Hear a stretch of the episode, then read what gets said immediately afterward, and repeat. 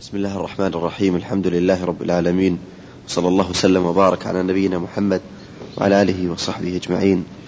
قال الإمام الشيخ المجدد محمد بن عبد الوهاب رحمه الله تعالى ورفع درجاته في عليين قال في كتاب التوحيد باب ما جاء في التنجيم. قال البخاري في صحيحه قال قتادة خلق الله هذه النجوم لثلاث زينة للسماء رجوما للشياطين وعلامات يهتدى بها. فمن تأول فيها غير ذلك أخطأ وأضاع نصيبه وتكلف ما لا علم له به. انتهى.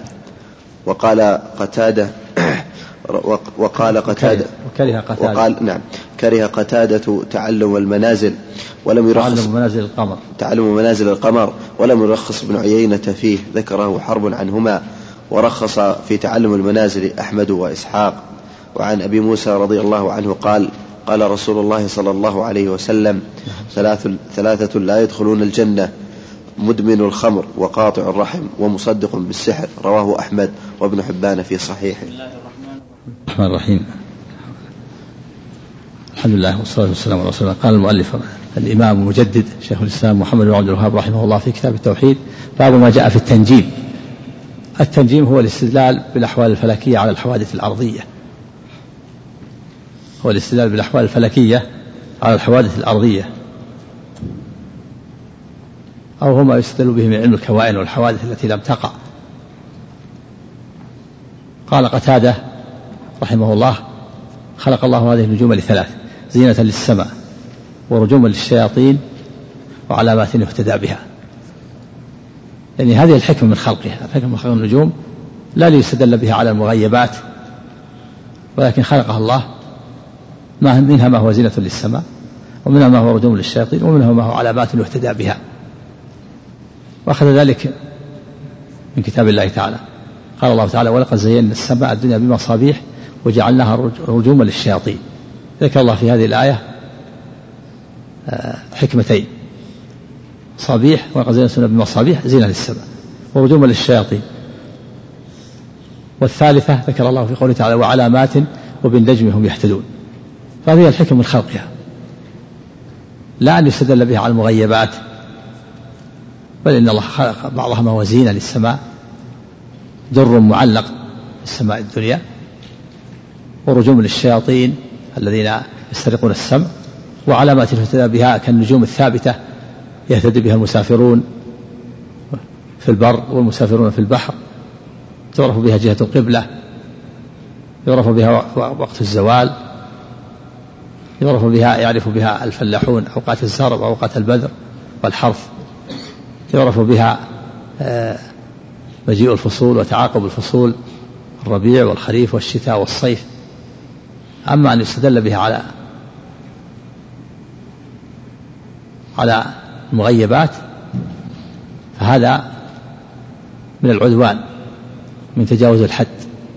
ولهذا قال قتادة رحمه الله فمن تأول فيها غير ذلك أخطأ وأضاع نصيبه. وكلف ما لا علم له به. هو تكلف ما لا علم له به.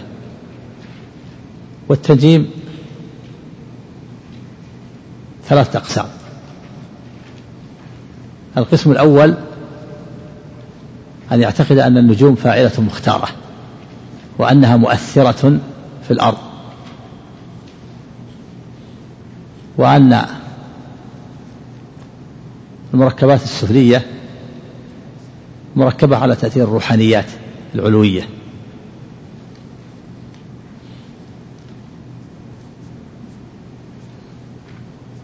فيعتقد أن النجوم لها تأثير في فيما يحدث في الأرض من الحروب والأمراض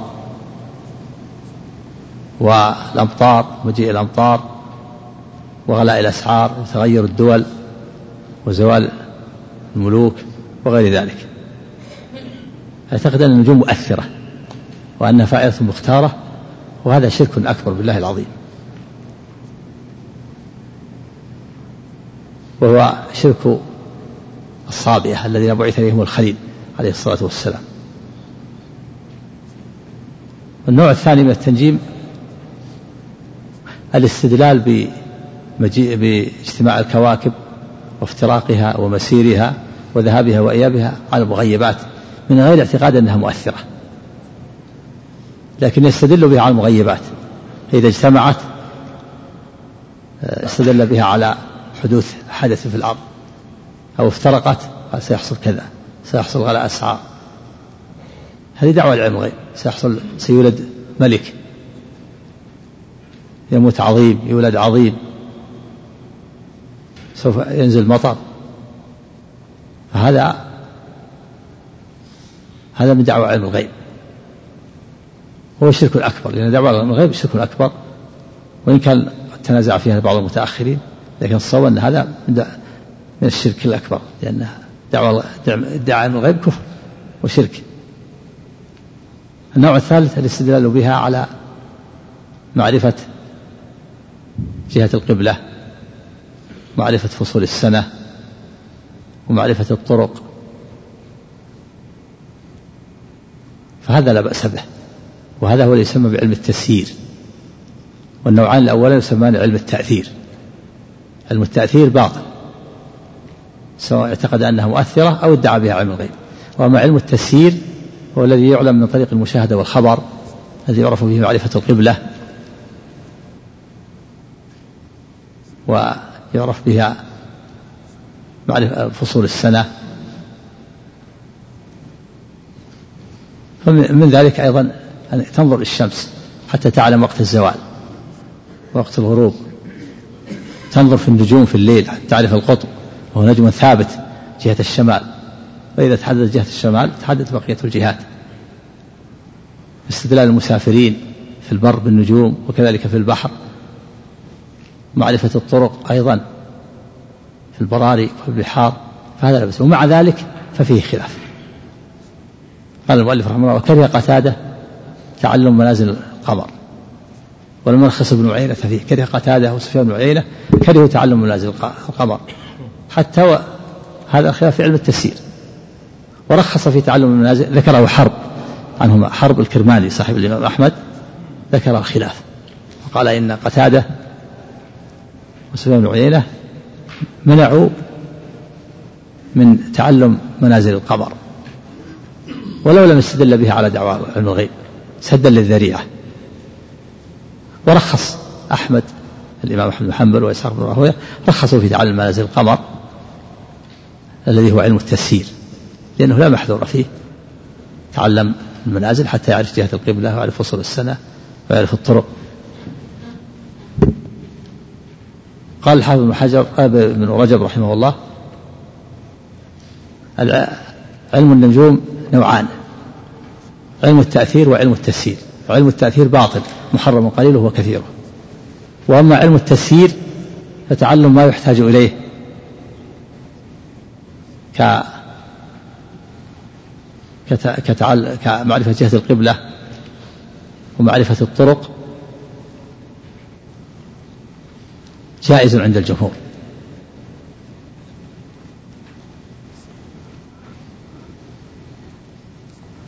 وينبغي ولكن ينبغي عدم التعمق قول الحافظ بن ينبغي عدم التعمق في ذلك لأنه قد يفضي التعمق فيه لأن التعمق فيه قد يفضي إلى تخطئة المسلمين في صلواتهم يعني الحافظ ابن حجر ابن رجب رحمه الله يقول إن علم. علم التأثير هذا محرم لا إشكال فيه كما ذكر. وعلم التسيير جائز عند الجمهور ومع ذلك بعض العلماء منع منه. كقتاده وسفيان بن عيينة منعوا منه سدا للذريعة والجمهور على أنه جائز. لأنه ما في شيء. تعلم كيف تعرف القبلة معرفة القبلة ومعرفة الطرق في البر أو في البحر. لكن يقول الحافظ بن رجب لا ينبغي التعمق والتوسع.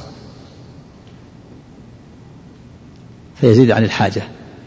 لأنه إذا تعمق وتوسع وزاد عن الحاجة أفضى به ذلك إلى تخطئة المسلمين في صلواتهم العلماء والعلماء السابقين. وهذا موجود الآن ما خافه الحافظ بن رجب موجود الآن. لما جاءت الآن وجدت البوصلة الآن والأشياء الدقيقة صارت تحدد جهة القبلة. الآن بالدقة بالملي. فبعض المساجد الآن التي مثلا قديمة ثم بنيت وهدمت تجد تعدد جهة القبلة. يقول جهة القبلة السابقة مائلة عن القبلة قليل. حتى قال قال بعضهم جميع المساجد مثلا مساجد الرياض كلها منحرفة عن القبلة. وسبب هذا التعمق الذي خافه ابن رجب رحمه الله. وهذا غلط من قائله لأن الميل يسير الميل يسير ما يضر. ما بين الجهتين قبلة. فهذه الجهة إذا كانت هذه الجهة القبلة ما يضر الانحراف اليسير.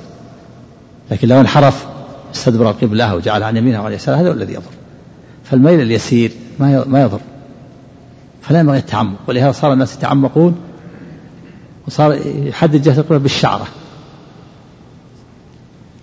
فإذا مالت عن الشعرة قال هذا خطأ عن هذه الشعرة.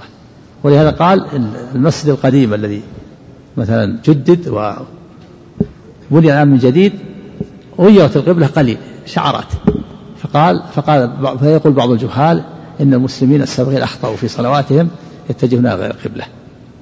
وهذا غلط ولهذا قال ابن رجب رحمه الله لا ينبغي التعمق فيه لأن التعمق فيه يفضي إلى تخطئة المسلمين في صلواتهم. وهذا والميل اليسير ما يضر لأن الجهة واحدة ما بين الجهتين قبلة. فعلم التفسير فيه الخلاف الذي ذكره المؤلف. من العلماء الجمهور على الجواز على أنه جائز ومن العلماء من منع منه سدا للذريعة. وعن أبي موسى رضي الله عنه قال قال رسول الله صلى الله عليه وسلم ثلاثة لا يدخلون الجنة مدمن الخمر ومصدق بالسحر وقاطع الرحم. هذا هذا رواه أحمد بن حبان. هذا الحديث من حديث الوعيد. قول ثلاثة لا يدخلون الجنة يدل على أن كل واحد قد ارتكب كبيرة من كبائر الذنوب. إذا توعد بعدم دخول الجنة أو توعد بالعذاب أو بالنار أو بالخلود أو باللعن أو وجب في حد في الدنيا فهذا هو الكبيرة. فهذه ثلاث كبائر. الكبيرة الأولى مدمن الخمر. مدمن الخمر يعني مداوم على شربها. ومصدق بالسحر. ويدخل في السحر التنجيم. ومنه التنجيم وهذا فيه تفصيل. مصدق بالسحر فيه التفصيل السابق إن وصدق الساحر في دعوى علم الغيب أو صدق الموجه في علم الغيب فهذا كفر. أما إذا كان دون ذلك فهو كبيرة من كبائر الذنوب. وقاطع الرحم هي القرابة. والقرابة من جهة الأم ومن جهة الأب.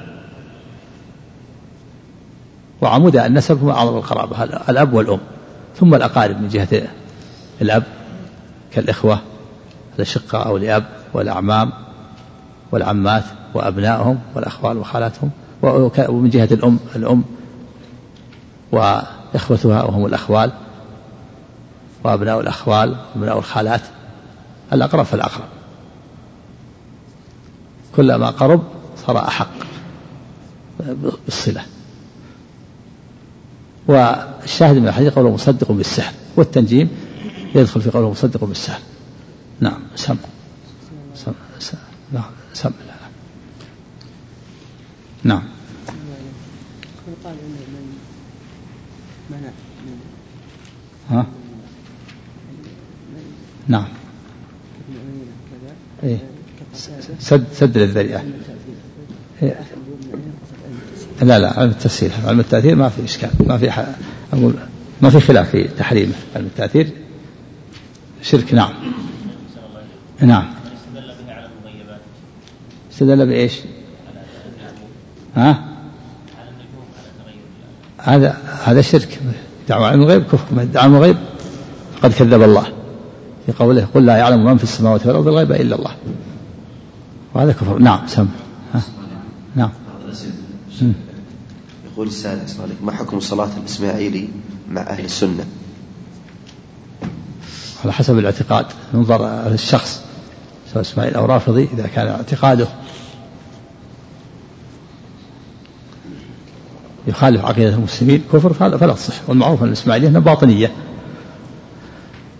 وأن عقيدة عقيدة كفرية كذلك الرافضة. فلا تصح الصلاة خلفه أما صلاته هو بينه معهم يسأل عن الصلاة معهم. نعم صلاة الإسماعيلي مع أهل السنة. إيه. هذا كونه يصلي هذا لأنه لا يعلم حاله. لأنه مثل المنافقون كانوا يصلون مع النبي صلى الله عليه وسلم مع المسلمين. إذا كان لا يعلم حاله وأخفى كفره فالأحكام تجرى على الظاهر. أما من أظهر كفره ونفاقه فإنه يحال المحكمة الشرعية ويقتل يستتاب فإن قتل وإن تاب وإلا قتل من جهة ولاة الأمور. نعم. أما من أخفى كفره فيبقى مع المسلمين. تجرى عليه أحكام الإسلام في الظاهر. نعم.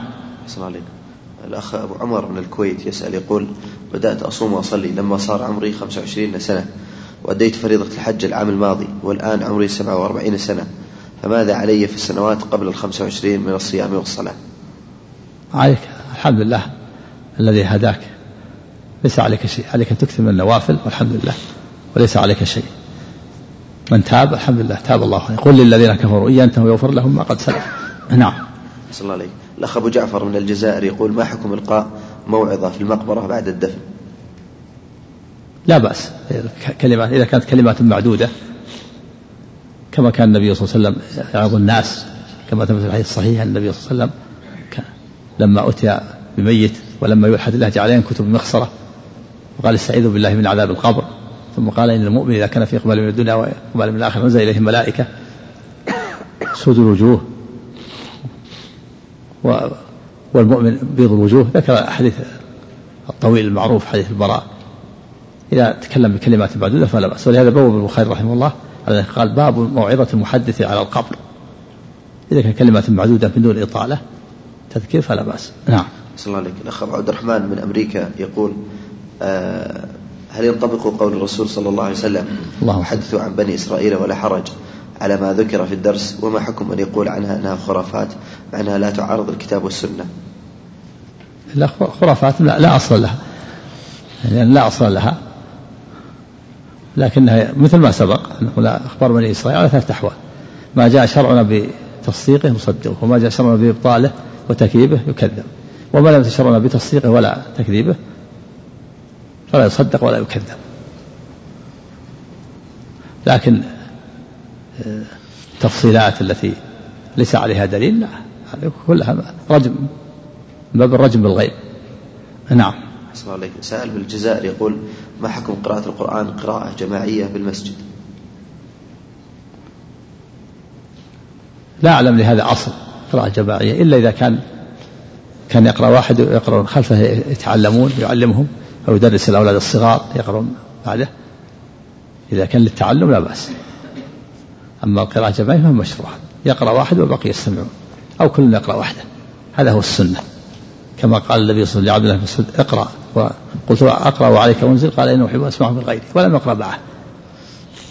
ولم يكن من حوله يقرأون معه. قراءة جماعية. يقرأ واحد والبقية يستمعون. كذلك الحديث يقرأ واحد والبقية يستمعون. مثل الآن لو قلنا قراءة اقرأوا كلكم الآن. كلكم اقرأوا جميعا. هل تحصل فائدة الآن؟ ما يحصل فائدة. كلكم في وقت واحد اقرأوا. ما تحصل فائدة والغالب ومثل قراءة القصائد قصيدة الجماعية والنشيد يسمى بالأناشيد. كل هذا لا لا, لا تحصل فائدة وإنما يحصل الطرب يكون الإنسان يطرب و وينظر متى يرفع الصوت ومتى ينزل الصوت. لكن لو كان لكن الفائدة إنما تحصل بقراءة واحد يقرأ القرآن والبقية يستمعون يقرأ الحديث والبقية يستمعون يقرأ القصيدة إذا كان مفيدة بصوت بصوت عادي ليس فيه تأوهات ولا ولا تلحين. أما كونه يقرأ قراءة جماعية القرآن أو الحديث قراءة جماعية أو القصيدة أناشيد جماعية كل هذا لا أصل له. نعم. يقول هل الإخبار عن الأحوال المناخ المستقبل المستقبل من التنجيم؟ وهذا عن الذي يبث في الإذاعات. من الظاهر أن هذا من باب التوقعات وهم لا يلزمون بهذا. حسب ما ما يرون يقول يتوقع كذا يتوقع. نعم. الله عليك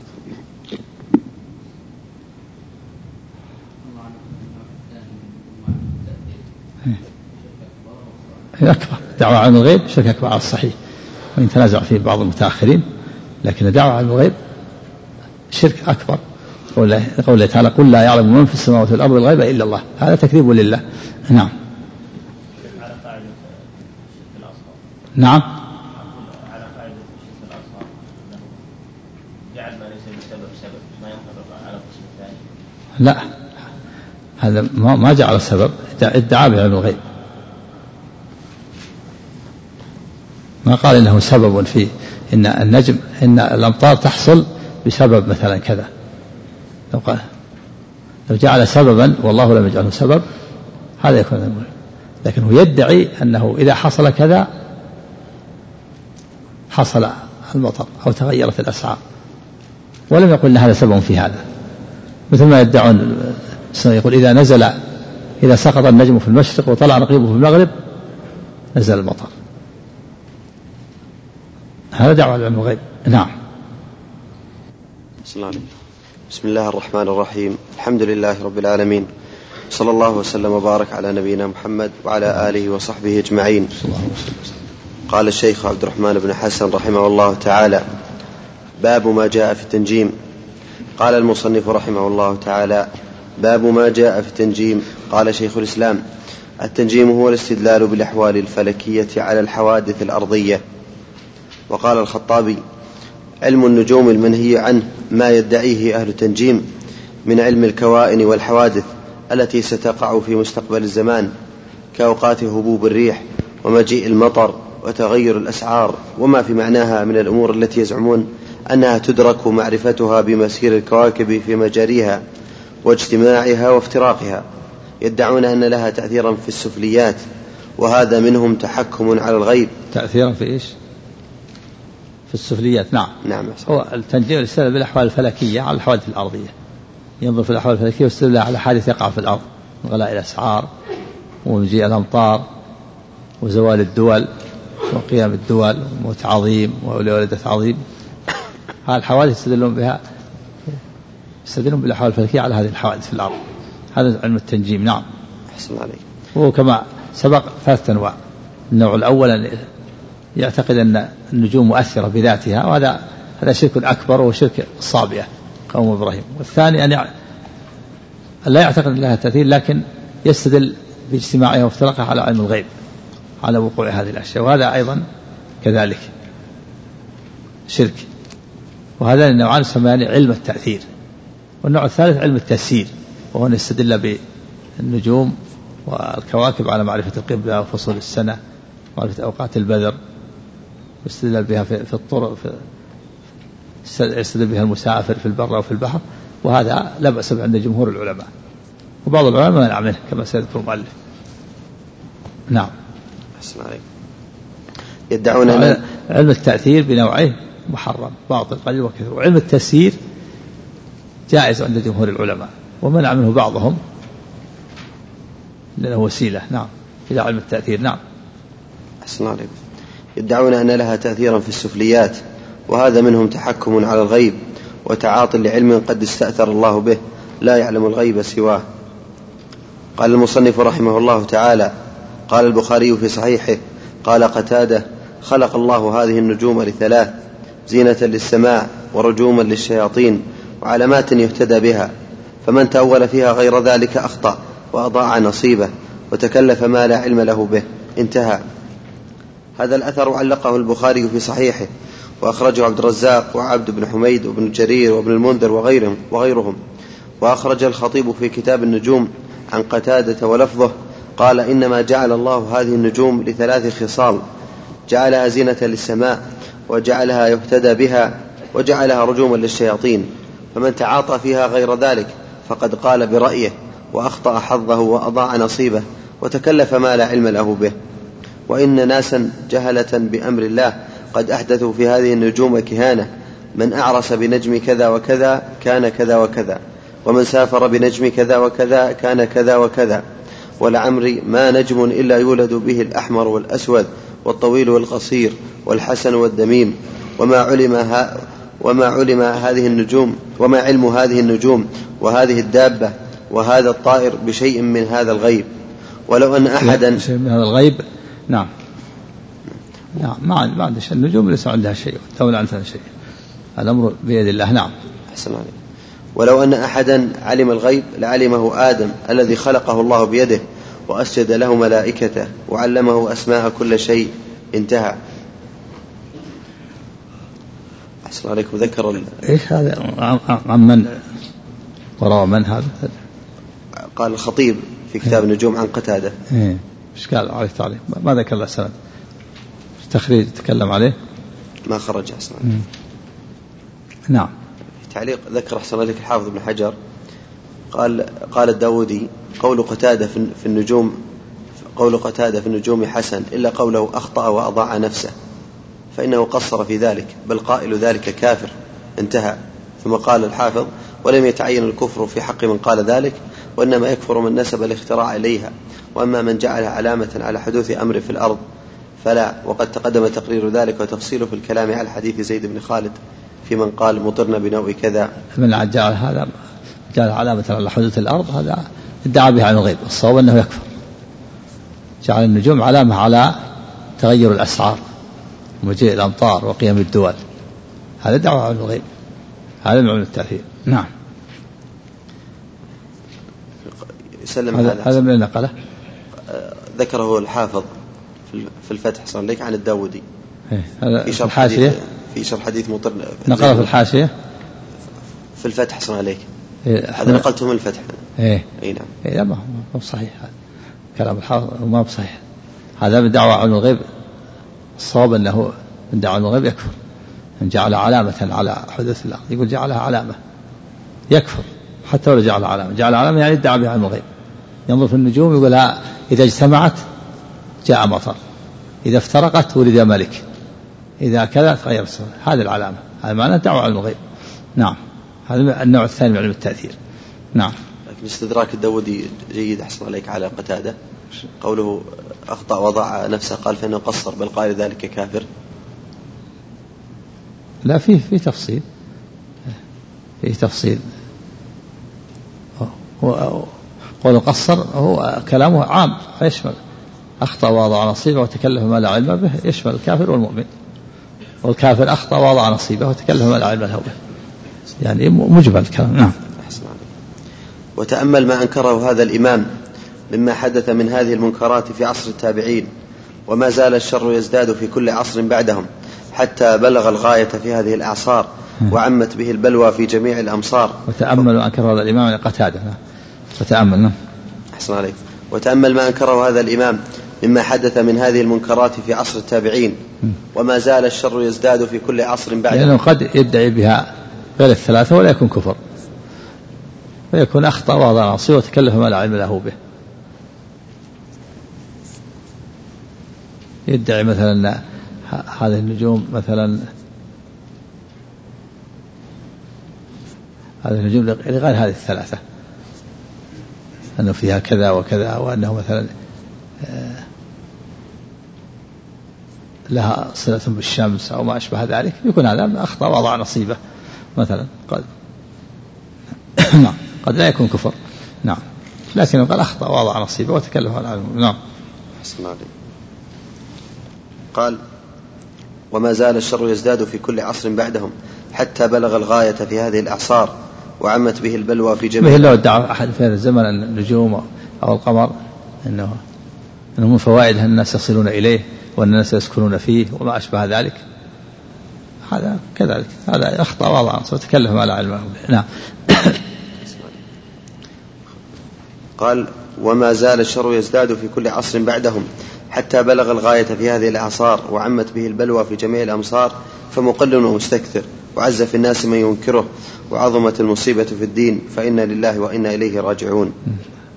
قوله خلق الله هذه النجوم لثلاث قال الله تعالى ولقد زينا السماء الدنيا بمصابيح وجعلناها رجوما للشياطين. وقال تعالى وعلامات وبالنجم هم يهتدون. وفيه هذه الفوائد اللي ذكرها في الآيات. زين السماء من المصابيح هذه هذه زينة للسماء. وجعلها رجوما للشياطين هذه الثانية. وعلامة وبالنجم يهتدون هذه الحكمة الثالثة. نعم. وفيه إشارة إلى أن النجوم في السماء الدنيا كما روى ابن مردويه عن ابن مسعود رضي الله عنه قال قال رسول الله صلى الله عليه وسلم أما السماء الدنيا فإن الله خلقها من دخان وجعل فيها سراجا وقمرا منيرا وزينها بمصابيح وجعلها رجوما للشياطين وحفظا من كل شيطان رجيم. قوله وعلامات أي دلالات على الجهات يهتدى بها أي يهتدى بها أي يهتدي بها الناس في ذلك كما قال تعالى وهو الذي جعل لكم النجوم لتهتدوا بها في ظلمات البر والبحر أي ليعرفوا بها جهة قصدهم وليس المراد أنه يهتدى بها في علم الغيب كما يعتقده المنجمون. وقد تقدم بطلانه وأنه لا حقيقة له كما قال قتادة فمن تأول فيها غير ذلك أي زعم فيها غير ما ذكر الله في كتابه من هذه الثلاث فقد أخطأ حيث زعم شيئا ما أنزل الله به من سلطان وأضاع نصيبه من كل خير. لأنه أشغل نفسه بما يضره ولا ينفعه. فإن قيل المنجم قد يصدق قيل صدقه كصدق الكاهن يصدق في كلمة ويكذب في مئة وصدقه ليس عن علم بل قد, وافق بل قد يوافق قدرا فيكون فتنة في حق من صدقه. وعن ابن عباس رضي الله عنهما في قوله تعالى وألقى في الأرض رواسي أن تميد بكم وأنهارا وسبلا لعلكم تهتدون وعلامات وبالنجم هم يهتدون فقوله وعلامات معطوف على ما تقدم مما ذكره في الأرض ثم استأنف فقال وبالنجم هم يهتدون. ذكره ابن جرير عن ابن عباس بمعناه. وقد جاءت الأحاديث عن النبي صلى الله عليه وسلم بإبطال علم التنجيم كقوله من اقتبس شعبة من النجوم فقد اقتبس شعبة من السحر زاد ما زاد. وعن رجاء بن حيوة أن النبي صلى الله عليه وسلم قال مما أخاف على أمتي التصديق بالنجوم والتكذيب بالقدر وحيف الأئمة رواه عبد بن حميد. إنما أخاف على أمتي التصديق. نعم. أحسن عليك. قال مما أخاف على أمتي. ما التصديق. ما مفعول؟ ما يكون مفعول به أحسن عليك. لا. مبتدأ مؤخر التصديق بالنجوم. نعم. مما أخاف. نعم. عندك إن؟ إذا كانت جاءت إن تصير تصديقا نعم. لا يحتمل آه، إن الذي أخاف على إذا كنت خبر تصديقه إن الذي إن مما أخاف على أمته تصديقه. يصير إن لا إن مما أخاف إن الذي اسم الموصول هو اسمها منصوب تصديق خبر تصديق تصديق مرفوعة نعم. أحسن عليك. ها؟ عندك منا ولا إن الذي مما صار جار مجرور خبر مقدر تصديق منصوب إذا جاءت إذا كان جار مجرور. ها؟ نعم. إيه، هذا إذا جاءت إن وإذا ما جاءت إن تكون مرفوعة تصديقه خبر نعم. عندي بدون إن أحسن لك قال تصديق نعم. مما أخاف على أمتي التصديق بالنجوم والتكذيب بالقدر وحيف الأئمة رواه عبد بن حميد. وعن أبي محجن مرفوعا أخاف على أمتي ثلاثة. وعن أبي؟ وعن أبي محجن أسمع عليك محجن؟ نعم. نعم. وعن أبي محجن مرفوعا أخاف على أمتي ثلاثة حيف الأئمة وإيمانا بالنجوم وتكذيبا بالقدر رواه ابن عساكر وحسنه السيوطي. وعن أنس مرفوعا أخاف على أمتي بعدي خصلتين تكذيبا بالقدر وإيمانا بالنجوم. أخاف؟ نعم أخاف على أمتي بعدي خصلتين. نعم. تكذيبا بالقدر وإيمانا بالنجوم. رواه أبو يعلى وابن, وابن عدي والخطيب في كتاب النجوم وحسنه السيوطي أيضا. والأحاديث في ذم التنجيم والتحذير منه كثيرة. قال المصنف رحمه الله تعالى وكره قتادة وكره قتادة تعلم منازل القمر ولم يرخص ابن عيينة فيه ذكره حرب عنهما ورخص في تعلم المنازل أحمد وإسحاق. هذا الخلاف في علم التفسير. كره قتادة تعلم منازل القمر وكذلك ابن عيينة سفيان بن عيينة يرخص فيه. ورخص أحمد وإسحاق والجمهور. نعم. قال الخطابي أما علم النجوم الذي يدرك من طريق المشاهدة والخبر الذي يعرف به الزوال وتعلم به جهة القبلة فإنه غير داخل فإنه غير داخل فيما نهى عنه. ما نهي عنه. وهو وهو علم التفسير. نعم. أحسن عليك. قال فإنه غير داخل فيما نهي عنه وذلك أن معرفة رصد الظل ليس شيئا بأكثر من أن الظل ما دام متناقصا فالشمس بعد صاعدة فالشمس بعد صاعدة نحو وسط السماء من الأفق الشرقي. وإذا أخذ في الزيادة فالشمس هابطة من وسط السماء نحو الأفق الغربي. وهذا علم يصح إدراكه بالمشاهدة إلا أن أهل هذه الصناعة قد دبروها بما اتخذوا له من الآلات التي يستغني الناظر فيها عن مراعاة مدته ومراصدته. إلا أن أحسن الله عليك. قال إلا أن أهل هذه الصناعة نعم. قد دبروها بما اتخذوا له من الآلات التي يستغني الناظر فيها عن مراعاة مدته ومراصدته. وأما ما يستدل به من النجوم على جهة القبلة فإنها كواكب رصدها أهل الخبرة رصدها أهل الخبرة بها من الأئمة. الذين لا نشك في عنايتهم بأمر الدين ومعرفتهم بها وصدقهم فيما أخبروا به عنها مثل أن يشاهدها بحضرة الكعبة ويشاهدها على حال الغيبة عنها فكان إدراكهم الدلالة منها بالمعاينة وإدراكنا ذلك بقبول خبرهم إذ كانوا عندنا غير متهمين في دينهم ولا مقصرين في معرفتهم. انتهى. وروى ابن المنذر عن مجاهد أنه كان لا يرى بأسا أن يتعلم الرجل منازل القمر وروي عن إبراهيم أنه كان لا يرى بأسا أن يتعلم الرجل من النجوم ما يهتدي به. قال ابن رجب والمأذون في تعلمه علم التسيير لا علم التأثير فإنه باطل محرم قليله وكثيره. وأما علم التسيير فيتعلم منه ما يحتاج إليه للاهتداء ومعرفة القبلة والطرق. ومعرفة القبلة والطرق جائز عند الجمهور. انتهى. قوله ذكره حرب عنهما هو الإمام الحافظ. حرب بن إسماعيل أبو محمد الكرماني الفقيه من جلة أصحاب الإمام أحمد روى عن أحمد وإسحاق وابن المديني وابن معين وغيرهم وله كتاب المسائل التي سئل عنها الإمام أحمد وغيره مات سنة ثمانين ومائتين وأما إسحاق فهو إبراهيم بن مخلد أبو يعقوب الحنظلي النيسابوري الإمام المعروف بن راهويه روى عن ابن المبارك وأبي أسامة وابن عيينة وطبقتهم قال قال أحمد قال أحمد إسحاق عندنا إمام من أئمة المسلمين روى عنه أحمد والبخاري ومسلم وأبو داود وغيرهم وروى هو أيضا عن أحمد مات سنة تسع وثلاثين ومائتين. قال المصنف رحمه الله تعالى وعن أبي موسى قال قال رسول الله صلى الله عليه وسلم اللهم ثلاثة لا يدخلون الجنة مدمن الخمر وقاطع الرحم ومصدق بالسحر رواه أحمد وابن حبان في صحيحه. هذا الحديث رواه أيضا الطبراني والحاكم. وقال صحيح. والشاهد مصدق بالسحر يدخل فيه التنجيم نعم. شاهد الباب نعم. الله وهؤلاء الثلاث كل واحد مرتكب كبيرة من كبائر الذنوب حيث توعد بهذا الوعيد. نعم. مدمن الخمر ومداوم على شربها. قاطع الرحم رحم القرابة. واصل القرابة الأبوان. نعم. قال هذا الحديث رواه الطبراني والحاكم وقال صحيح. وأقره الذهبي وتمامه ومن مات وهو مدمن الخمر سقاه الله من نهر الغوطة نهر يجري من فروج المومسات يؤذي أهل النار ريح يؤذي أهل النار ريح فروجهن. صلى الله عليه قوله عن أبي موسى هو عبد الله بن قيس بن سليم بن حضار بفتح المهملة وتشديد الضاد أبو موسى الأشعري رضي الله تعالى عنه صحابي جليل مات سنة خمسين. قوله ثلاثة لا يدخلون الجنة هذا من نصوص الوعيد. التي كره السلف تأويلها وقالوا أمروها كما جاءت ومن تأولها فهو على خطر من القول على الله بلا علم. وأحسن ما يقال إن كل عمل دون الشرك والكفر المخرج عن ملة الإسلام فإنه يرجع إلى المشيئة إلى مشيئة الله. وأحسن. أحسن عليك.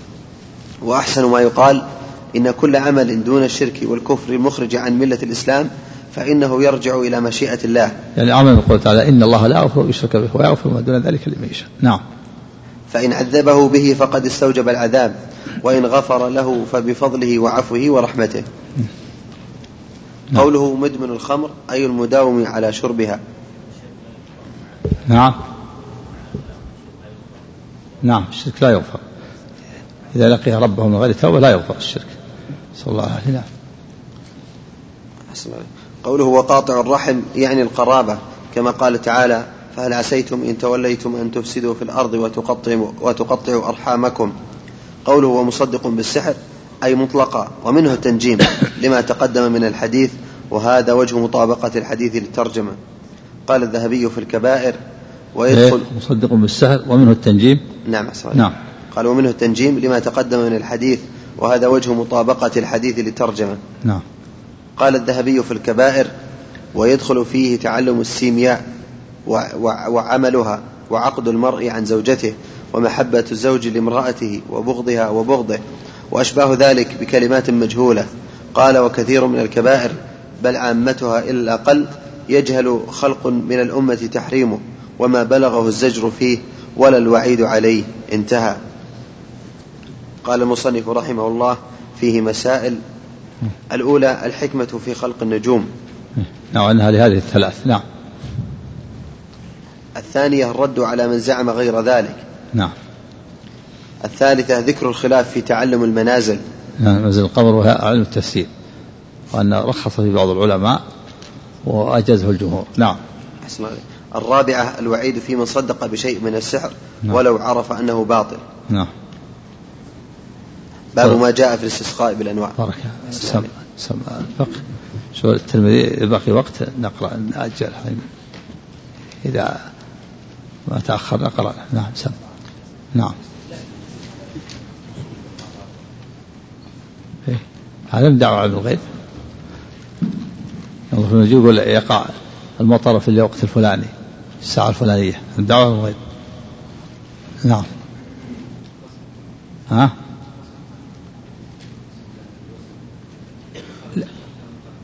لا, هذه تستدل على معرفة دخول معرفة دخول الوسم ودخول الفصول ووقت وقت الزرع ووقت البذر هذا كله من التسهيل.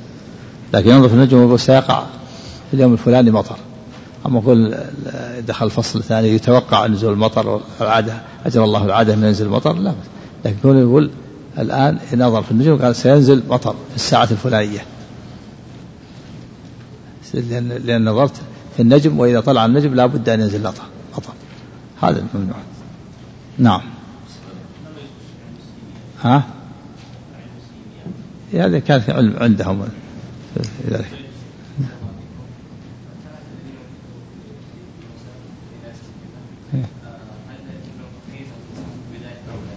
ها؟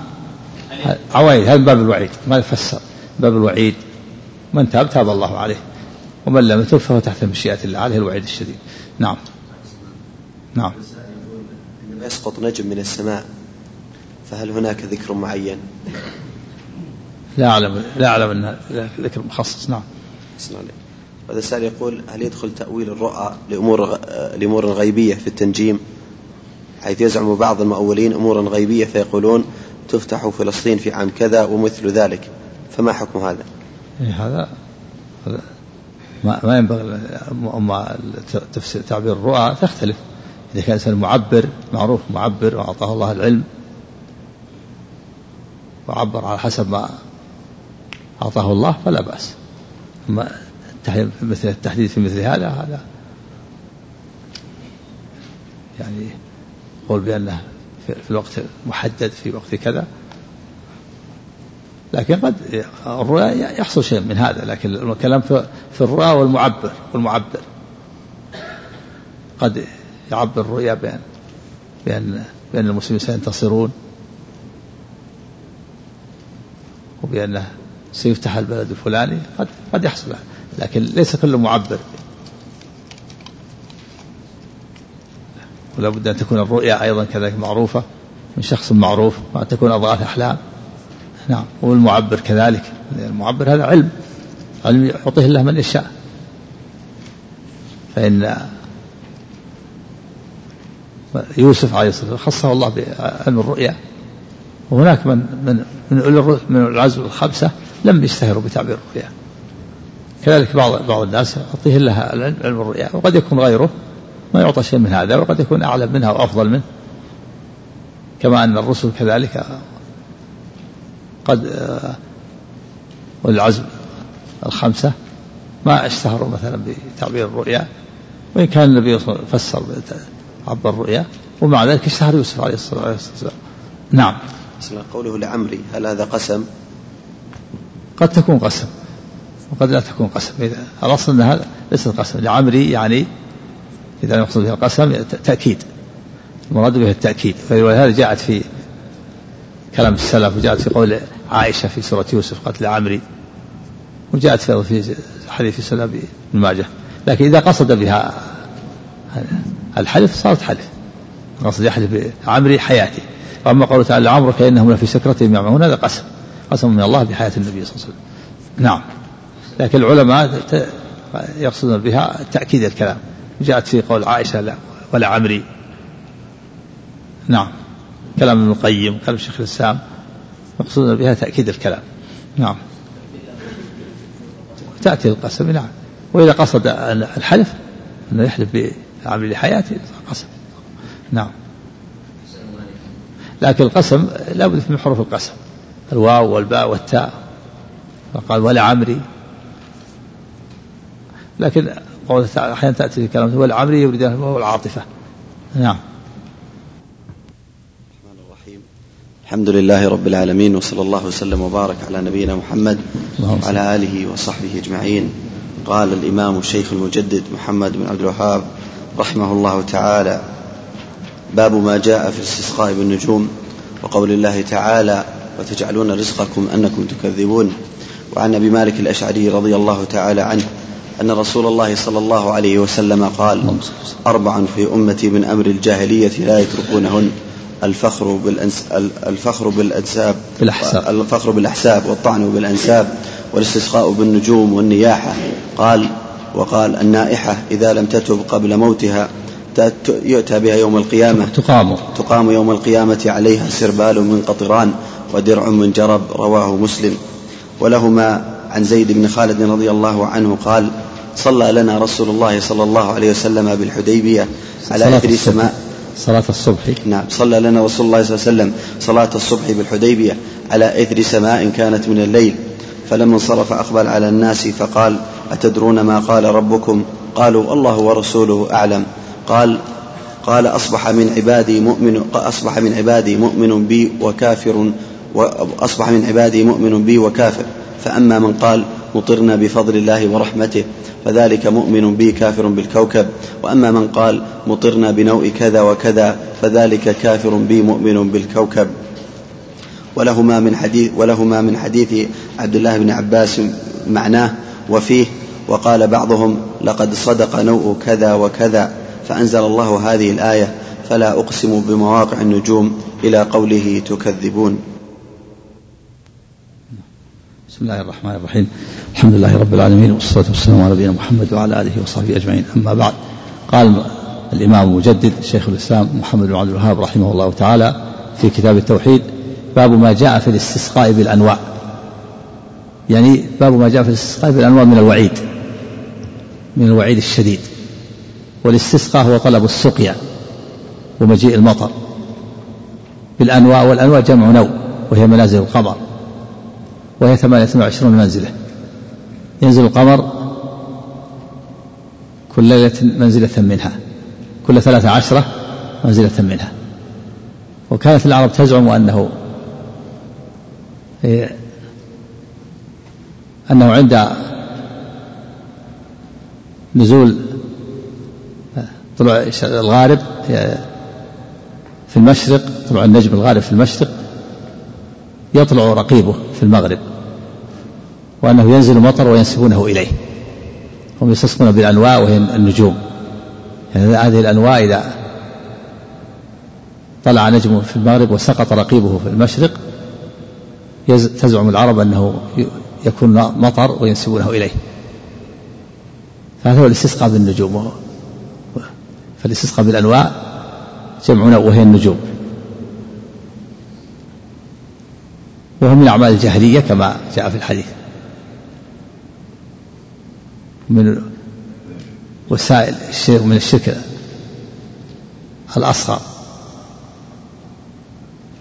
إذا اعتقد أن لا أن النجم سبب. أما إذا اعتقد أن النجم هو مؤثر فهذا الشرك الأكبر كما سيأتي. المؤلف رحمه الله بوب هذا الباب لبيان ما جاء في الاستقامة بالأنواع من الوعيد. وأنهم وأنه كفر. إما أصغر أو أكبر. وعن أبي مالك الأشعري آه، قال قول الله تعالى وتجعلون رزقكم أنكم تكذبون.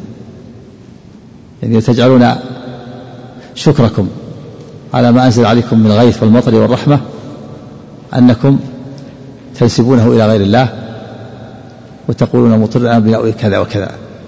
تكذبون تجحدون. يعني تجحدون نعمة الله وتنسبونها إلى غيره. تجعلون شكركم على ما أنزل عليكم من المطر والغيث والرحمة أنكم تجحدون هذه النعمة وتكذبون بها وتنسبونها إلى غير الله وتقولون مطرنا بنوء كذا وكذا. وعن أبي مالك الأشعري رضي الله عنه قال قال رسول الله صلى الله عليه وسلم أربع في امتي من أمر الجاهلية لا يتركونهن الفخر بالأحساب في الأحساب والطعن بالأنساب والاستسقاء بالنجوم والنياحة على الميت. فهذه الأمور الاربعه من أمور الجاهلية.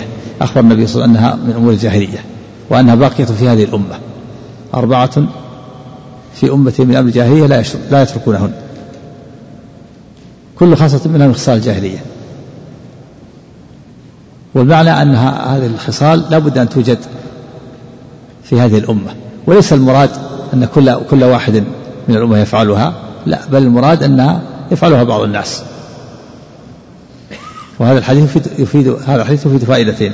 الفائدة الأولى أن هذه الأمور لا باقية في الأمة وأنه لا بد أن يفعلها بعض الناس.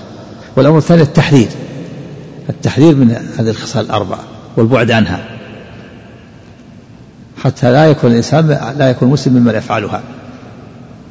أولها الفخر بالأحساب التعاظم على الناس بالآباء ومآثرهم. قبيلتي أحسن من قبيلتك جدي أحسن من جدك. تعاظم على الناس بالآباء. التعاظم بالأحساب والأنساب التفاخر. هذه من أمور الجاهلية. والحسب لا يقدم ولا يؤخر. الأحساب والأنساب إن إنما كانت للتعارف لا للتفاخر. ولهذا قال قال الله سبحانه وتعالى يا أيها الناس إنا خلقناكم من ذكر وأنثى وجعلناكم شعوبا وقبائل لتعارفوا ولم يقل لتفاخروا.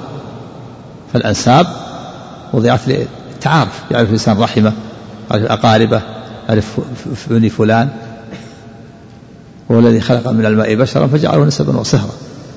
لا للتفاخر ولا للتعاظم على الناس بالآباء ومآثرهم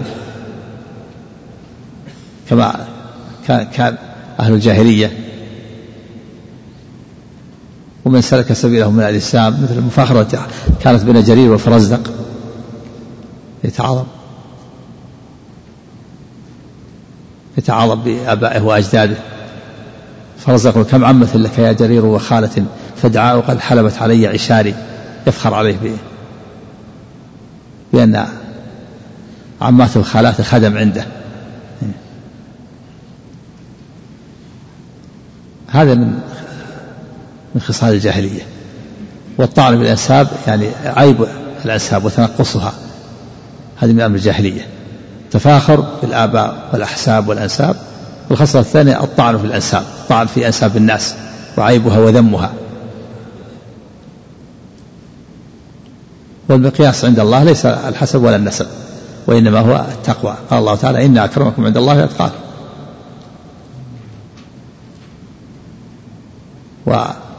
والعمل الصالح هو الذي يقدم الإنسان للحسب ولا النسب. وإذا أخر وإذا تأخر الإنسان في العمل فإنه لا ينفعه الحسب والنسب ولا يقدمه ولا يرفعه ولو كان من أولاد الأنبياء. ولهذا قال النبي صلى الله عليه وسلم ومن بطأ به ومن بطأ به عمله لم يسرع به نسبه. من تأخر في العمل الصالح صار عمله سيء فإن نسبه لا يرفعه. من بطأ به عمله لم يسرع به نسبه. الفخر بالأحساب والطعن بالأنساب والاستسقاء الخصلة الثالثة والاستسقاء بالنجوم. يعني الاستسقاء طلب السقيا والمطر إلى النجوم وهي الأنواع.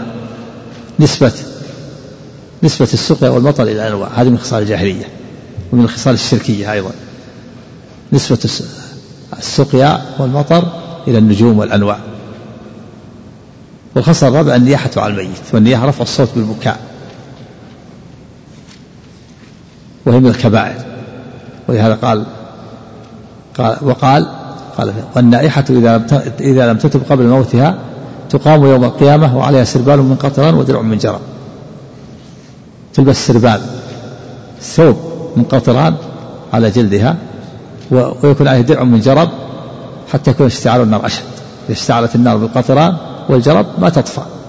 نسأل الله السلامة والعافية. بخلاف ما إذا اشتعلت بالجسم. جعل عليه قطران درع من قطران سربال ثوب من قطران وفوق درع من جرب حتى يكون اشتعال النار أشد نعوذ بالله. هذا وعيد شديد يدل على أن النياحة من الكبائر والنياحة رفع الصوت بالبكاء تعداد محاسن الميت. كان كذا وكان كذا وكان يطعمنا وكان وكان وكان يعدد محاسن الميت. هذا ند. أما البكاء بدمع العين بدون صياح وبدون تسخط لقضاء الله وقدره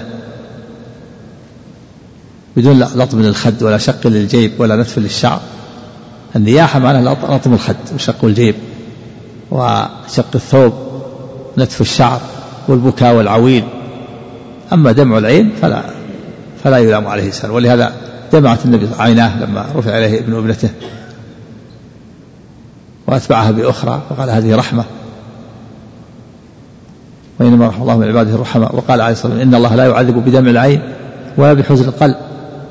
وإنما يعذب بهذا وأشار إلى لسانه أو يرحم من الصوت.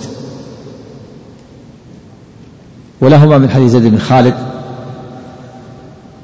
أن النبي صلى الله عليه وسلم قال صلى لنا رسول الله صلى الله عليه وسلم صلاة الصبح بالحديبية. صلى لنا يعني صلى بنا. فهو بعضهم بعض. صلاة الصبح بالحديبية الحديبية على حدود الحرم عن طريق جد على طريق جدة يسمى الآن الشميسي. الشميسي هي الحديبية.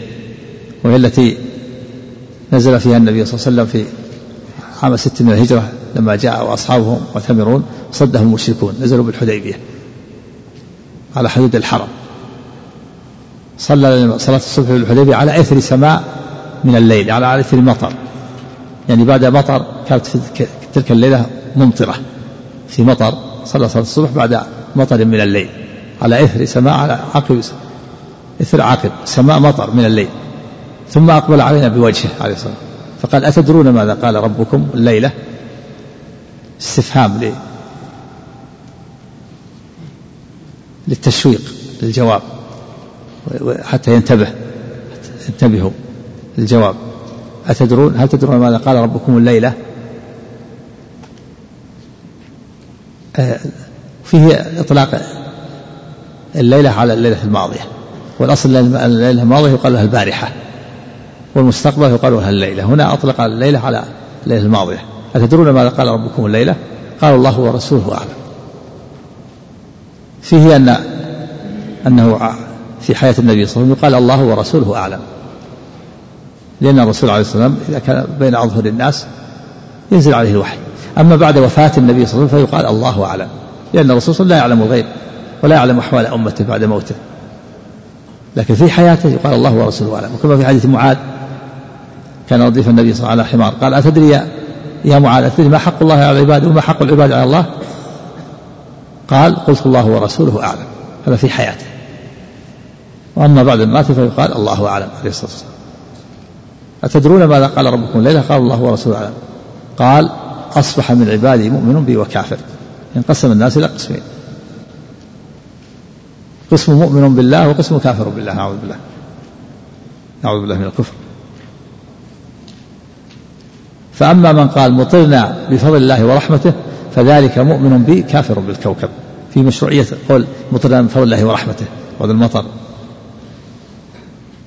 يشرع هذا الذكر مطرنا بفضل الله ورحمته. فأما من قال مطرنا بفضل الله ورحمته فذلك مؤمن بي كافر بالكوكب. وأما من قال مطرنا بنوء كذا وكذا فذلك كافر بي مؤمن بالكوكب. في دليل على أن قول مطرنا بنوء كذا وكذا كفر. لكنه في تفصيل. فإن اعتقد أن المنزل المطر هو هو النجم فهذا كفر أكبر شرك لأنه شرك في الربوبية. وإن اعتقد أن المنزل المطر هو الله والنجم سبب فهذا شرك الأصغر كفر الأصغر. فهو دائر بين الكفر الأكبر إن اعتقد أن للنجم تأثيرا في إنزال المطر وبين الكفر الأصغر إن اعتقد أن أنه سبب وليس له تأثير.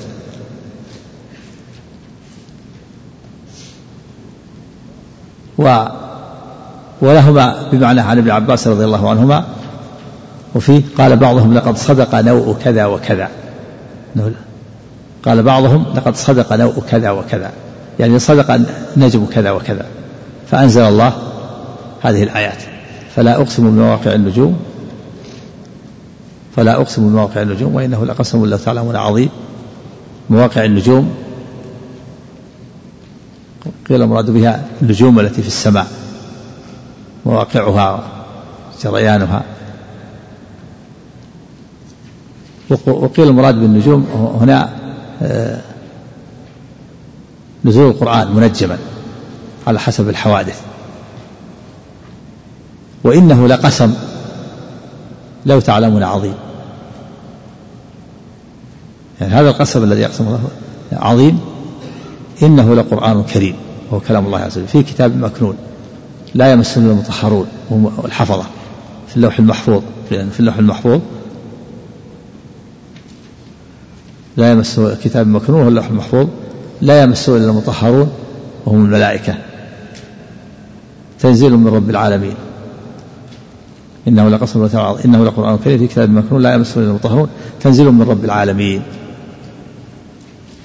أنزله الله تعالى على قلب محمد صلى الله عليه وسلم. وفيه إثبات العلو للرب عز وجل لأن النزول يكون من أعلى إلى أسفل. أفبهذا الحديث أنتم مدهنون؟ بهذا الحديث القرآن. من الإدهان وهو وهي مداهنة الكفار. و وموافقتهم على على الباطل. أفبهذا الحديث أنتم مدهنون؟ فلا يجوز إدهان الكفار وموافقتهم على الباطل. بل يجب منابذتهم وعداوتهم والبراءة منهم وقتالهم وجهادهم مع القدرة. إنكار. هذا استفهام إنكار. أفبهذا الحديث أنتم مدهنون. وتجعلون رزقكم أنكم تكذبون. تجعلون رزقكم شكركم حظكم من تجعلون رزقكم حظكم على ما أنزل عليكم من المطر والغيث والرحمة أنكم تجحدون نعمة الله وتنسبون المطر إلى غير الله وتقولون المطر بالأول كذا وكذا. كيف يكون حظكم هذا؟ حظكم من الشكر. كان الواجب عليكم أن تشكروا نعمة الله تشكروا الله على نعمه وتضيفوا النعمة إلى إلى موليها ومسلها وهو الله. فأنتم نسبتم النعمة إلى غير الله فكان حظكم من هذا الخير والمطر والنحمة وأنكم تجحدون نعمة الله وتنسبونه تنسبون المطر إلى غير الله وتقولون المطر بنوء كذا وكذا. أفبهذا الحديث أنتم مدهنون وتجعلون رزقكم أنكم تكذبون. نعم. سم سم سم الله. بسم الله الرحمن الرحيم. الحمد لله رب العالمين وصلى الله وسلم وبارك على نبينا محمد وعلى آله وصحبه أجمعين.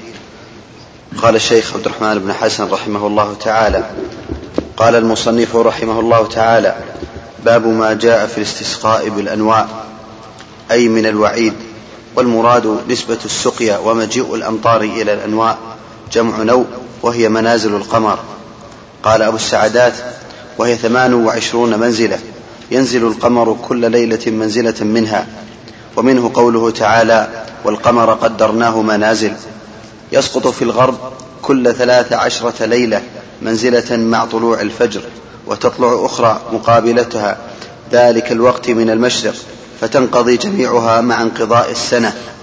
وكانت العرب تزعم أن مع سقوط المنزلة وطلوع رقيبها يكون مطر وينسبونه إليها ويقولون مطرنا بنوء كذا وإنما سمي نوءا لأنه إذا سقط الساقط منها ناء الطالع بالمشرق أي نهض وطلع.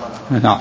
يسقط النجم جهة المغرب كل ثلاثة عشرة ليلة ثم يطلع رقيبه من جهة المشرق ويزعمون أنه عند عند طلوع النجم في المغرب وسقوط رقيبه في المشرق أنه يحصل مطر وينسبونه إليه. سمي نوعا من ناء إذا طلع ونهض. ومنازل القمر 28 منزلة يسقط القمر في كل ليلة في كل ثلاث عشرة ليلة منزلة فتنقضي في العدد الساعة 28 23 إذا ضربت في 28 يكون هذا هذا مدار السنة. نعم. نعم.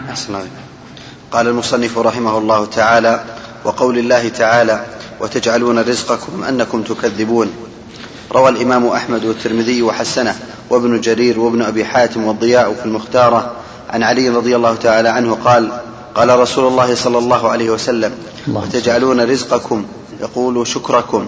أنكم تكذبون؟ يقولون مطرنا بنوء كذا وكذا بنجم كذا وكذا. وهذا أولى ما فسرت به الآية. يعني تجعلون رزقكم شكركم على ما أنزل عليكم من الغيث والمطر والرحمة أنكم تنسبونه إلى غير الله. وتجحدون نعمة الله وتنسبونه إلى غيره وتقولون مطرنا بنوء كذا وكذا. نعم. تجعلون رزق تجعلون رزقكم يعني شكركم على ما أنزل عليكم من الغيث والمطر والرحمة أنكم تكذبون تجحدون نعمة الله وتنسبونها إلى غيره وتقولون مطرنا بنوء كذا وكذا. التكذيب الجحد. نعم. قال وهذا أولى ما فسرت به الآية. وروي ذلك عن علي وابن عباس وقتادة والضحاك وعطاء الخرساني وغيرهم وهو قول جمهور المفسرين وبه يظهر وجه استدلال قال إيه؟ قال من؟ قال حافظ كثير نقل قال من في الأول؟ قال أحسن عليك آه، أثر أثر علي رضي الله عنه. قال في الأول قال ابن الأثر نعم. قال ابن كثير. قال روى الإمام أحمد والترمذي وحسنه إيه؟ وابن أبي حاتم والضياف المختارة عن إيه؟ علي. إيه؟ أثر علي. ثم نعم. قال بعد الأثر وهذا أولى ما فسرت به الآية. نعم. أعلم كلام الشافعي نعم. قال وهو قول جمهور المفسرين وبه يظهر وجه استدلال المصنف بالآية. قال ابن القيم رحمه الله تعالى أي وتجعلون حظكم من هذا الرزق الذي به حياتكم التكذيب به يعني القرآن. قال الحسن تجعلون حظكم ونصيبكم من القرآن أنكم تكذبون. قال وخسر عبد لا يكون حظه من القرآن إلا التكذيب. قال المصنف رحمه الله تعالى وعن أبي مالك الأشعري رضي الله عنه أن رسول الله صلى الله عليه وسلم قال أربع في أمتي من أمر الجاهلية لا يتركونهن الفخر بالأحساب والطعن في الأنساب والاستسقاء بالنجوم والنياحة. وقال النائحة إذا لم تتب قبل موتها تقام يوم القيامة وعليها سربال من قطران ودرع من جرب رواه مسلم. أبو مالك اسمه الحارث بن الحارث الشامي صحابي تفرد عنه بالرواية أبو سلام وفي الصحابة أبو مالك الأشعري اثنان غير, غير هذا. قوله أربع في أمتي من أمر الجاهلية لا يتركونهن. إيش أبو مالك إيش؟ أحسن عليك. قال أبو مالك م. اسمه الحارث بن الحارث الشامي. م. صحابي تفرد عنه بالرواية أبو سلام أو أبو سلام. سلا أبو سلام نعم. أحسن عليك. شوف أبو مالك التقريب أبو مالك أبو مالك. نعم. قال وفي الصحابة أبو مالك الأشعري اثنان غير هذا. قوله أربع في أمتي من أمر الجاهلية لا يتركونهن ستفعلها هذه الأمة إما مع العلم بتحريمها أو مع الجهل بذلك مع كونها من أعمال أهل الجاهلية المذمومة المكروهة المحرمة. والمراد بالجاهلية هنا ما قبل المبعث سموا بذلك لفرط جهل لفرط. جهلهم. لفرط. يعني لزيادة جهلهم. فرط على الإفراط من الإفراط.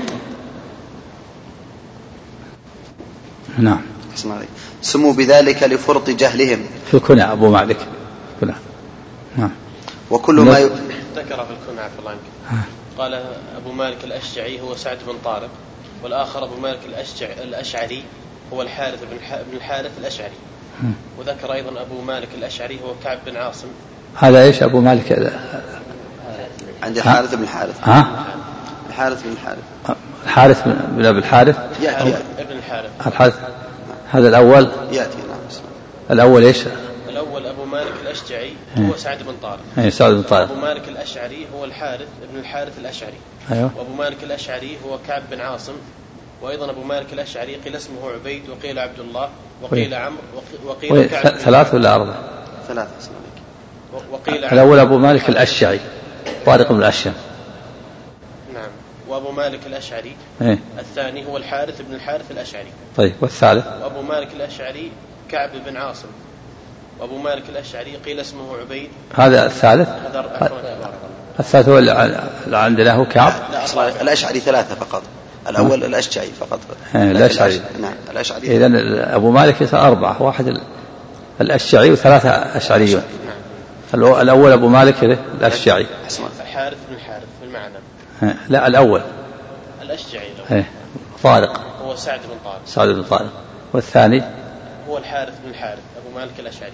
طيب والثاني؟ أبو مالك الأشعري كعب بن عاصم. وأبو مالك الأشعري قيل اسمه عبيد وقيل عبد الله وقيل عمرو وقيل كعب بن كعب وقيل عامر بن الحارث. صحابي مات في طاعون عام واس سنة 18 هذا الثالث هو اللي معناه الثالث الأشعري. الأول أحسن الأول. الأول. اقرأ الأول شوف الأول. أبو مالك الأشعري هو الحارث بن الحارث الأشعري. بس. شوف من روى عنه. شوف وفاته إيش؟ شوف الاسم هنا. نعم نعم. نعم.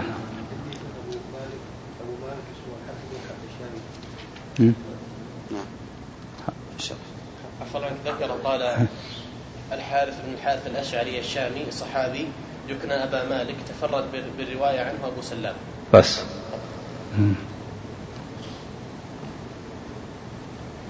نعم. في في غيره؟ في الخلاصة؟ نعم. ها؟ التهذيب أو التهذيب الشفاء نعم. بس أبو سلام بس. نعم. ما أتكلم. نعم. لا هو القاعدة الأصل سلام بالتشديد. إلا اثنان عبد الله بن سلام الصحابي الإسرائيلي والثاني محمد بن سلام الشيخ البخاري فيها الوجهان. التخفيف والتشديد والأرجح التخفيف. وما عداه فهو التشديد سلام نعم. قال والمراد قال والمراد بالجاهلية هنا ما قبل المبعث. سموا بذلك لفرط جهلهم. وكل ما يخالف ما جاء به رسول الله صلى الله عليه وسلم فهو جاهلية. فقد خالفهم رسول الله صلى الله عليه وسلم في كثير من أمورهم أو أكثرها وذلك يدرك بتدبر القرآن ومعرفة السنة. ولشيخنا رحمه الله مصنف لطيف ذكر فيه ما خالف رسول ما خالف رسول الله صلى الله عليه وسلم إيش إيش؟ وما قبل الجاهلية إيش؟ أحسن عليك. سطرين قال وكل ما يخالف ما جاء به رسول الله صلى الله عليه وسلم فهو جاهلية. نعم. فقد خالفهم رسول الله صلى الله عليه وسلم في كثير من أمورهم أو أكثرها. نعم. وذلك يدرك بتدبر القرآن ومعرفة السنة.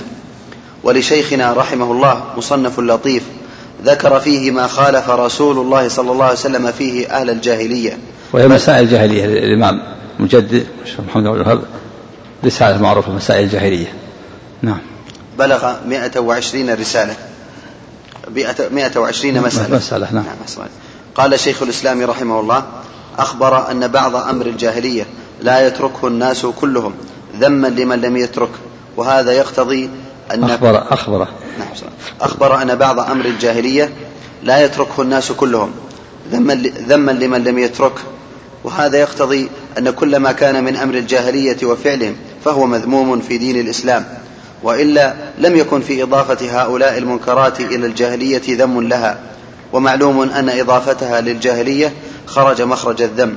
وهذا كقوله تعالى ولا تبرجن تبرج الجاهلية الأولى. فإن في ذلك ذما للتبرج وذما لحال الجاهلية الأولى وذلك يقتضي المنع من مشابهتهم في الجملة. قوله الفخر بالأنساب. إيه، وذا إيش؟ وذا في ذلك ذم للتبرج؟ قال فإن في ذلك ذما للتبرج وذما لحال الجاهلية الأولى وذلك يقتضي المنع من مشابهتهم في الجملة. نعم. أحسن قوله الفخر بالأحساب أي التعاظم على الناس بالآباء ومآثرهم وذلك جهل عظيم إذ لا كرم إلا بالتقوى كما قال تعالى الفخر بالأحساب ولا بالأنساب؟ فخر بالأحساب والطعن بالأنساب. الفخر بالأحساب والطعن بالأنساب. نعم. أحسن عليك. كذلك يحمل حديث أحسن عليك؟ حديث النبي صلى الله عليه وسلم لأبي ذر. إيه؟ إنك امرؤ فيك جاهلية. نعم جاهلية. لما عيره بأمه قال على كبر سني قال نعم. قد يعني بعض الخصال الجاهلية قد تكون في الإنسان.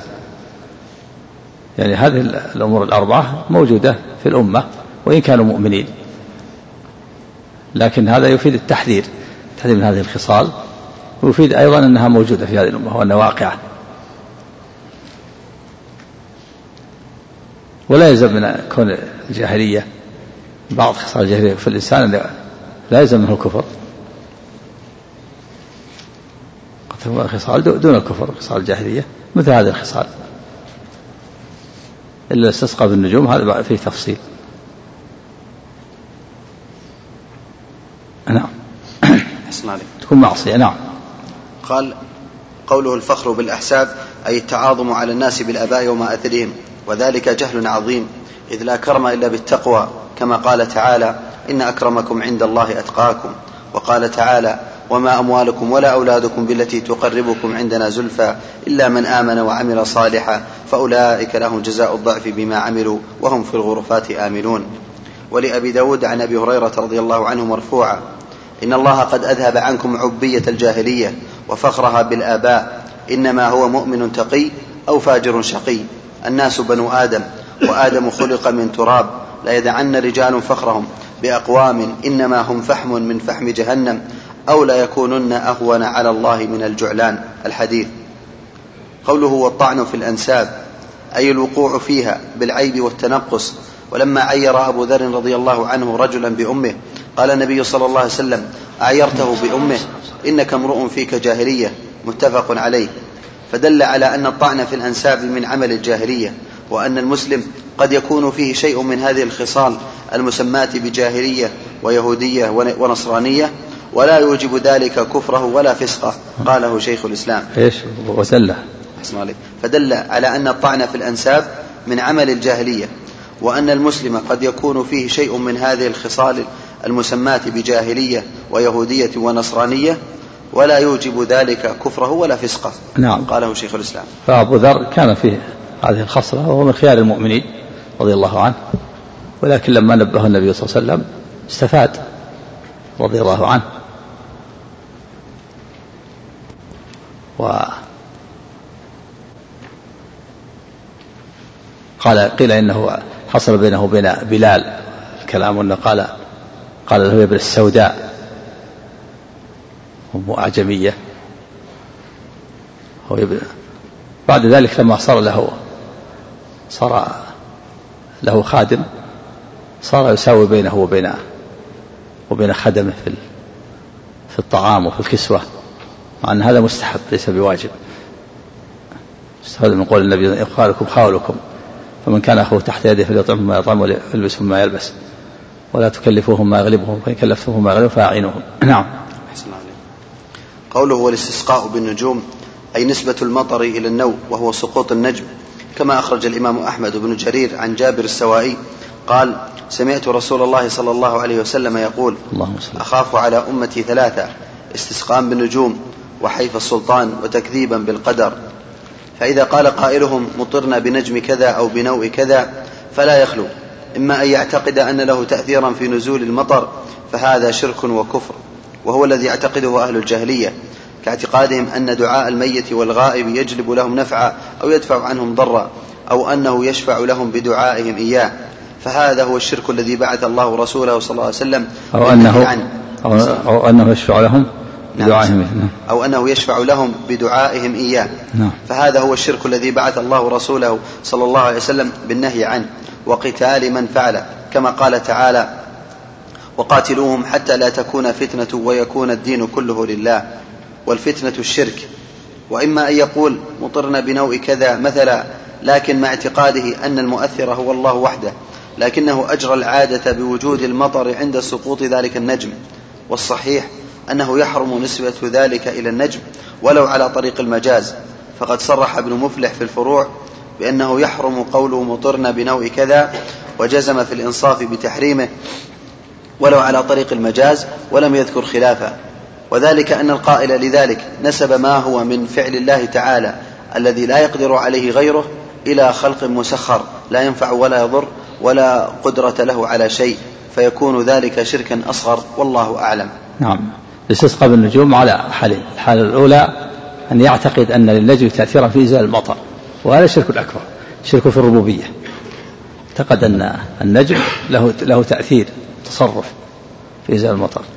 الثاني أن يعتقد أن منزل المطر هو الله ولكنه أجرى العادة بأنه إذا سقط النجم في المغرب وطلع رقيبه من المشرق أنه يوجد مطر.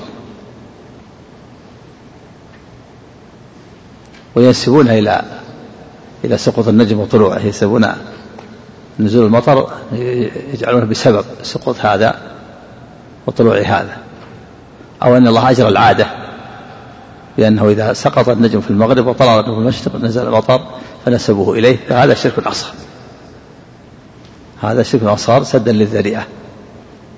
ولو قال ولو قال إن هذا على سبيل المجاز. لأنه لا يجوز أن ينسب ما هو من فعل الله الذي لا يقدر عليه غيره إلى خلق مسخر لا قدرة له على شيء. نعم. أحسن عليك. قول الناس في شهر كذا تكثر الأمطار أو في هل يدخل في هذا؟ هذا مثل ما يقول الحسابون الآن أنه في في وقت في, في وقت النجم الثاني فلان أجر الله العظيم كثر الأمطار. هذا لا شيء فيه لأن هذا بيان الوقت. كان يقول مطرنا في نجم كذا يعني في وقت كذا. هذا ليس ليس ليس فيه. يعني إن الله اجر العاده أنه يأتي مطر في إذا طال في طلع النجم الثاني لكن قد يحصل وقد لا يحصل. المقصود أنه قال مطرنا بنجم كذا هذا ممنوع. لأنه إما شرك أكبر وإما شرك أصغر. أما إذا قال مطرنا في نجم كذا فلا بأس. لأن في الظرف والوقت والمعنى في وقت في وقت كذا. لأن في مراد بها الوقت. نعم.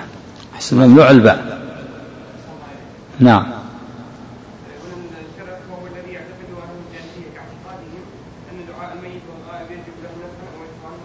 نعم. نعم. نعم بعض بعض الجاهلية قد يشرك في الألوهية. مقر بتوحيد الربوبية. يعني الجاهلية مقرون بتوحيد الربوبية نعم. ما في إشكال. يعني أهل الجاهلية يقرون بتوحيد الربوبية ولا يستطيعون خلقا ولا يقولون الله. لكن شركهم في أي شيء؟ في توحيد الألوهية. كاعتقادهم أن الميت يجلب لهم نفعا أو يدفع لهم ضرا. يعني تقول جلب النفع ودفع الضر هذا نوع من الشرك في الربوبية. نعم يجلب نفعا لهم ضرا بشفاعته مثلا. بشفاعته. وبعضهم قد يشرك في الربوبية. بعض أهل الجاهلية قد يقع في الشرك في الربوبية. لكن قليل. نعم. أحسن عليك. قوله والنياحة أي رفع الصوت بالندب على الميت. لأنها تسخط لقضاء الله تعالى وذلك ينافي الصبر الواجب. الندب يعني تعداد محاسن الميت. الندب كان كذا وكان كذا وكان يطعمنا. وكذلك أيضا النياحة يدخل فيها رفع الصوت بالبكاء والعويل. رفع الصوت وتعداد محاسن الميت. نعم. أحسن عليك. قال أي رفع الصوت بالندب على الميت لأنها تسخط لقضاء الله وذلك ينافي الصبر الواجب وهي من الكبائر لشدة الوعيد والعقوبة. نعم. قوله النائحة إذا لم تتب قبل موتها. وقد يتبع ذلك لطم الخد شق الجيب أو الثوب ونتف الشعر كل هذا من النياحة رفع الصوت بالبكاء وتعدد محاسن الميت ولطم الخد وشق الثوب ونتف الشعر كل هذا من النياحة المحرمة وهي من كبائر الذنوب. نعم. أحسن عليك. قوله النائحة إذا لم تتب قبل موتها فيه تنبيه على أن التوبة تكفر الذنب. وإن عظم. نعم إذا لم تتب قبل ومن تاب تاب الله عليه. نعم. وهذا هذا مجمع عليه في الجملة. وتكفر أيضا بالحسنات الماحية والمصائب. فيه إيش؟ فيه. فيه. أحسن عليك.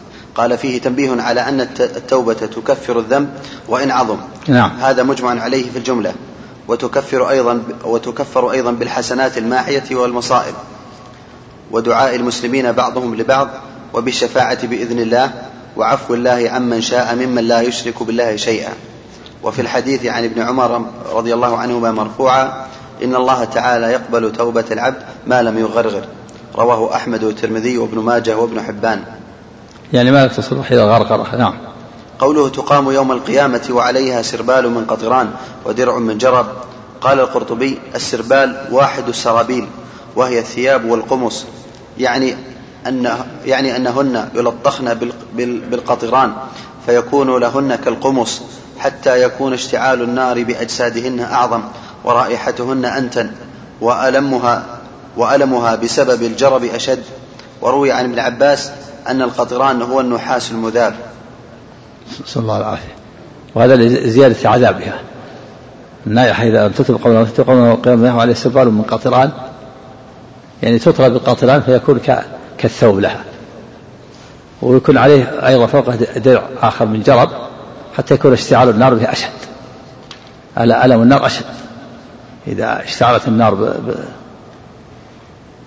بالقطران والجرب صار أشد لو اشتعلت النار بجسمها فقط. اشتعال بالجسم أسهل لكن يزيد الآن. مثل ما الآن النار إذا كانت في الغاز يكون حرارتها أشد. إذا كانت النار اشتعلت بالقطران والجرب وملطخا على على جسدها صار الألم أشد. نسأل الله السلامة والعافية. واشتعال النار أعظم. نعم. هذا في زيادة زيادة عذاب وعيد شديد على النار نعم.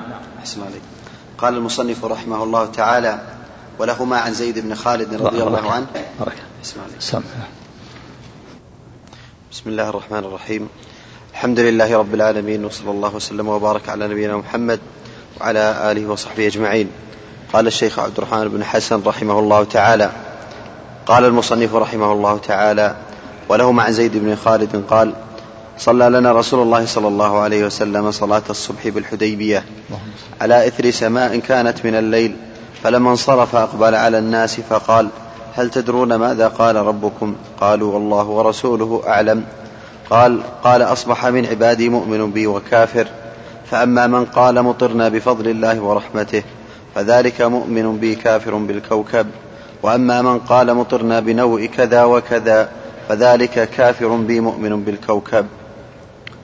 زيد بن خالد الجهني صحابي مشهور رضي الله تعالى عنه مات سنة ثمان وستين وقيل غير ذلك وله خمس وثمانون سنة.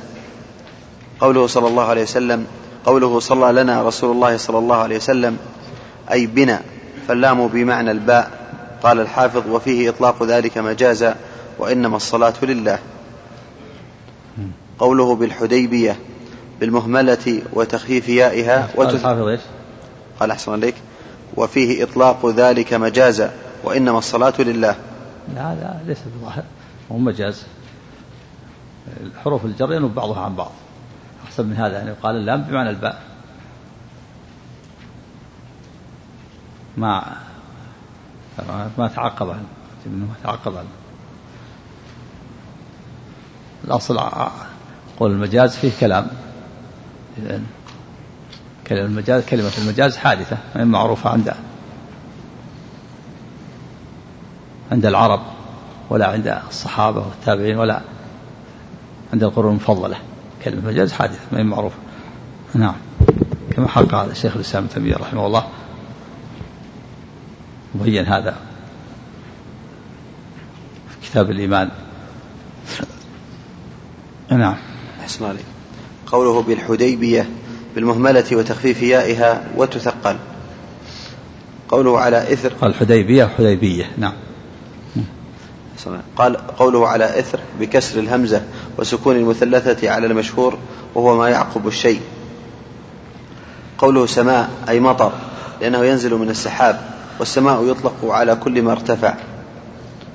قوله فلما انصرف أي من صلاته أي التفت إلى المأمومين, إلى المأمومين كما يدل عليه قوله أقبل على الناس ويحتمل أنه أراد السلام. إيش؟ أحسن عليك. أي نعم. نعم قال أي التفت إلى المأمومين كما يدل عليه قوله أقبل على الناس ويحتمل أنه أراد السلام. لا. الثاني الأول هو هو الظاهر نعم. الصراف من الصلاة. لا أقبل على المأمون بوجهه. قال من صرف نعم. قوله هل تدرون لفظ استفهام ومعناه تنبيه. وفي النسائي ألم تسمعوا ما قال ربكم الليلة؟ وهذا من الأحاديث القدسية. وفيه إلقاء العالم المسألة على أصحابه ليختبرهم. نعم قول تدرون ماذا قال ربك قال أصبح من العباد مؤمن وكافر حديث قدسي من قول الله لفظا ومعنى. قال أصبح من العباد مؤمن وكافر هذا من كلام الله لفظا ومعنى نعم. لأن النبي صلى الله عليه وسلم أضافه إلى الله. تدرون ماذا قال ربكم الليلة؟ نعم. اسمع عليك. قوله قالوا الله ورسوله أعلم فيه حسن الأدب للمسؤول إذا سئل عما لا يعلم أن يكل العلم إلى عالمه وذلك يجب. نعم. وهذا يقال في حياة النبي صلى الله عليه وسلم قال الله ورسوله أعلم. أما بعد وفاته فيقال الله أعلم. لأن الرسول لا يعلم الغيب ولا يعلم أحوال أمته. ولم دليل صحيح يدل على أن أعمال أمته تعرض عليه كما جاء في بعض الأحاديث الضعيفة. نعم.